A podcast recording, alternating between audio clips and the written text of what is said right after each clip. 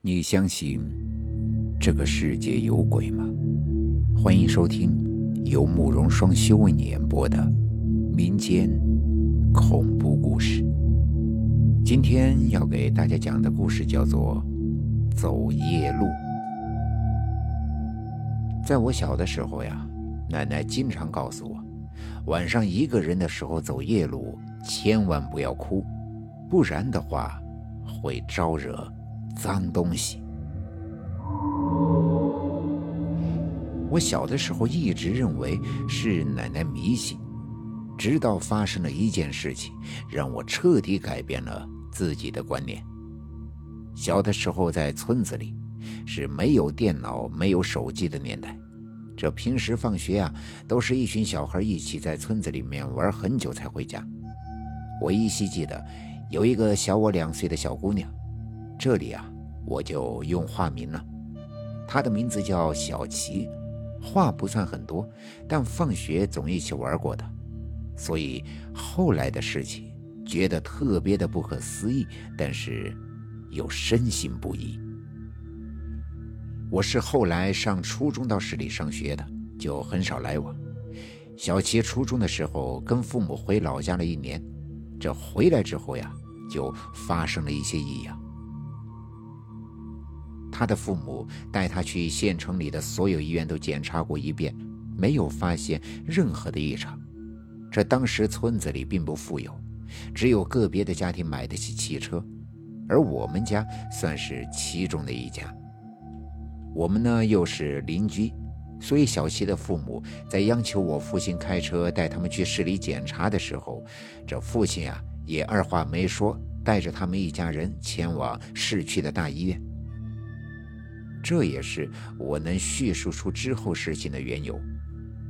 这小齐的老家在山村，比较偏僻，所以上下学需要独自行走将近一个小时的路程。有一天，这小齐上学的时候，因为作业没做好，被老师训斥。放学的时候呀，已经是傍晚的时分。小齐那个时候特别的伤心，哭了一路走回家。到家之后呀，是晚饭也不吃，直接把自己关进门。家里的人劝了几句，但是并没有在意。没想到第二天，小齐便像变了一个人似的，开始行为怪异起来。吃饭的时候，在自己的旁边会多摆放一副碗筷，自己一边吃一边对着空气讲话。小七的父母起初觉得是小七故意为之，这训斥后不但没有好转，反而更加的严重起来。每天半夜两点的时候，小七就会自己起床，坐在镜子前梳头，并且把衣服一件件的丢掉，跑出院子，躲在垃圾堆或者废弃的房子角落里。小七的父母呀，以为是他心情不好。但是呢，又忙着要上班，只好由小琪的奶奶看护。小琪的奶奶可能是看出些什么，害怕孩子出事，只好每天把小琪反锁在屋子里，并且求人得了把桃木剑挂在窗户上。但第二天就会发现小琪自己把桃木剑丢到了窗外。这种情况持续了一周的时间。小齐的父母回来后，让我的父亲带他们去市区的大医院检查，包括神经科都没有发现异常。后来寻遍名医，也没有发现小齐的病。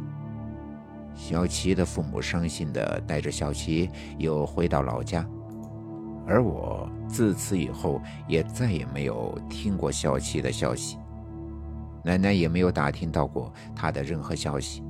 小琪就像是人间蒸发了一。我问奶奶为什么会这样，奶奶告诉我，曾经他们那辈人啊，流传了这样的一个训诫：这夜半独自走夜路，切记不要伤心哭泣。有些东西就是趁着你脆弱的时候去侵占你，这再伤心也一定要等到回到家中去。因为小琪的事和奶奶的告诫，让我在长大之后呀，无论在生活和工作上遇到了再大的委屈和痛苦，我都会在天黑之前就回家。